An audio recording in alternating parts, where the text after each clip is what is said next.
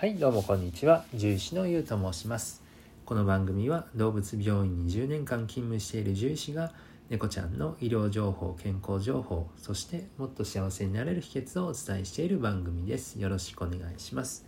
えー、今日は火曜日ということですね、えー、火のつく曜日なのでえー、ちょっとその炎上しそうなというかですね、えー、まあ、そんな過激な内容ではないつもりなんですけれども、えー、まあ、そのような体でですね、え発信していこうと思います。はい。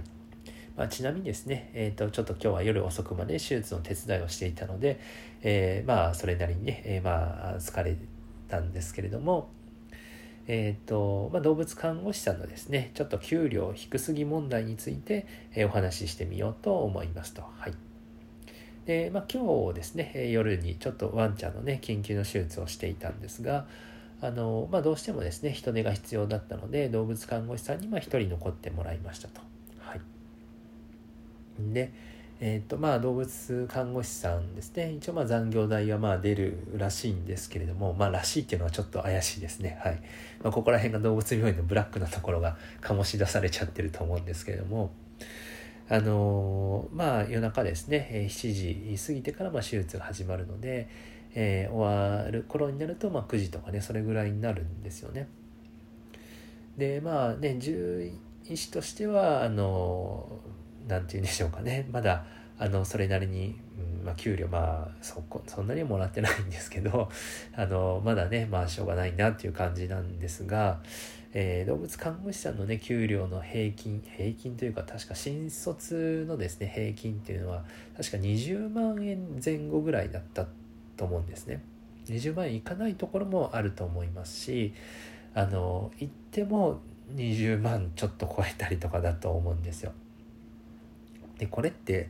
あの低いですよねどう考えても。はい。あのまあ低いというか、まあ、低すぎるかなっていうぐらいでですね。まあこれでですねあのなかなかね日々の生活も厳しいでしょうし貯金も難しいでしょうしあとはえー、っと何だったっけ？あのあれ、え、貯金が難しくってそのえー、まあ要はまあ低いっていうことですね。はい。低すぎるっていうことですよ。はい。あそうそう。で、えー、そのまあ発給というかね少ない給料でしかもね夜の残業までお願いするっていうのはちょっとどうかしてるぜっていう話ですよね。はい、まあ、ただですねあのえーとまあ、人手がないとなかなかできない、まあ、仕事だったりするので、えー、まあ頼んでやってもらうよあの残って一人ね残ってもらったりっていう感じなんですけども、まあ、決してこれね多分長い目で見るとあのこの業界長くはないぜっていう感じだと思うんですね。でえっ、ー、とまあそうですねまあやっぱりその、まあ、僕がね見てなんか結構優秀だなっていう感じの子は意外と早く辞めちゃったりするんですね。うん、あのー、で、えー、まあ優秀な人が早く辞める。優秀じゃない人が長くやるっていうことではないんですけれどもあのまあこういうね制度だと多分優秀な人がですねえー、あとはまあそもそもなりたい人まあ続けられる人っていうのが少なくなっちゃうんですね。そうすると、まあ、困るのはあの獣医師であり動物病院でありで巡り巡って飼い主さんがあのいい診療をね受けられなくなっちゃうと思うのでそれはまあ誰も望まないところだと思うんですねなのでこれはなんとか変えていかなければいけないとあの個人的に思っておりますとはい。で、えーとまあ、問題点はあの、まあ、3つあると思ってて、まあ、給料低すぎ問題とあと拘束時間長すぎ問題とあと看護師さんがスキルアップできない問題ですね。で給料低すぎ問題については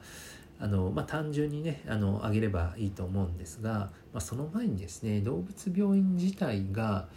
もっと儲かればいいと思いますと。そうするとあの、まあ、そこで働く人全員があの給料がね今よりも高くなればまあそれでいいわけですからねそうすれば看護師さんの給料も上がりますと。はい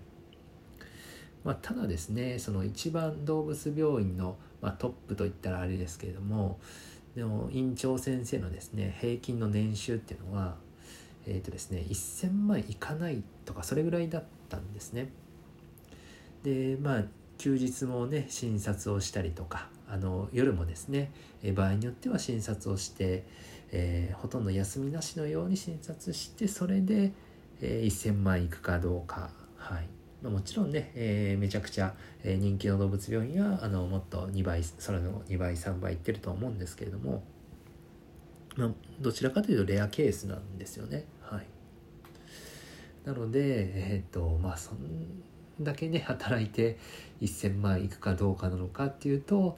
ちょっとあのビジネスモデル自体に あの何か限界を感じる気がするんですよね。なのであの、まあ、そこはね、まあ、やりようだと思っているのであのもっとですねえー、っとできることはいっぱいあると思うのであのそうですね、えー、まあ、もっともっとそのえー、っとまあ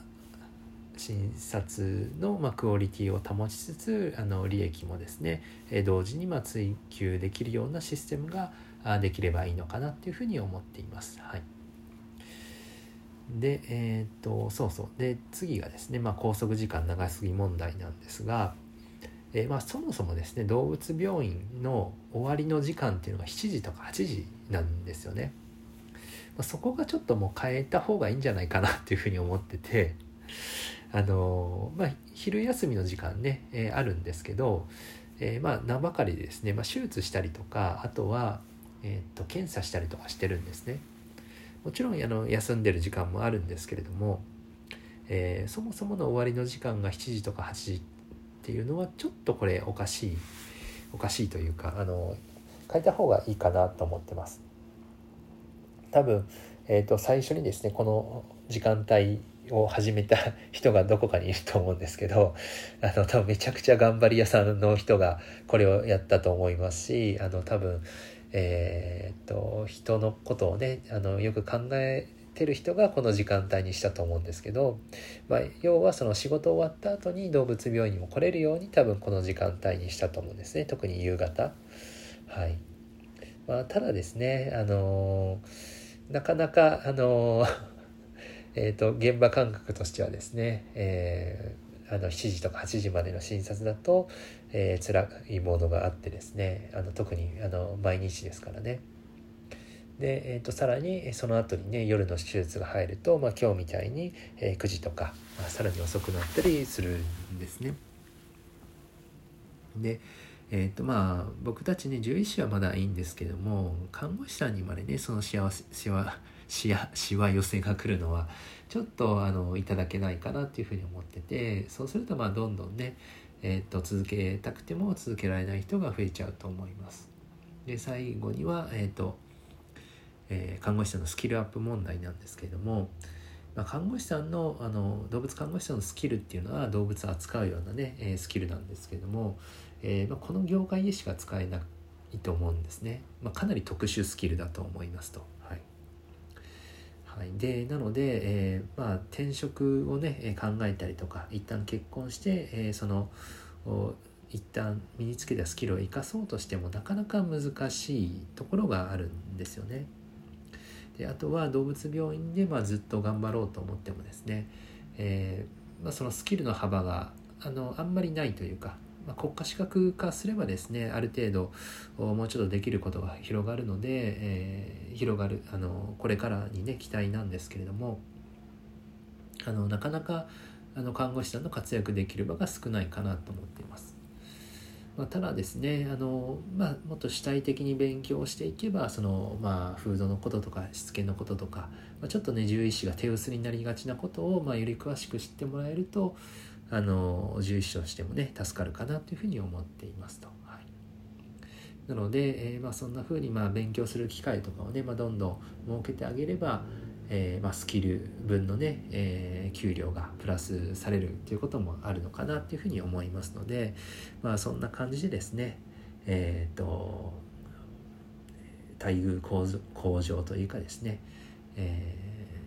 ー、うんあの抜本的な 動物病院改革を、えー、個人的には考えておりますので、えー、もしですねやる気のある動物看護師さんがいればですね僕が病院を作ったらあのぜひ、えー、お待ちしておりますのでよろしくお願いします。という、え宣伝でした。はいという感じですね、え、それでは本日もご清聴ありがとうございました。じゃあバイバイ。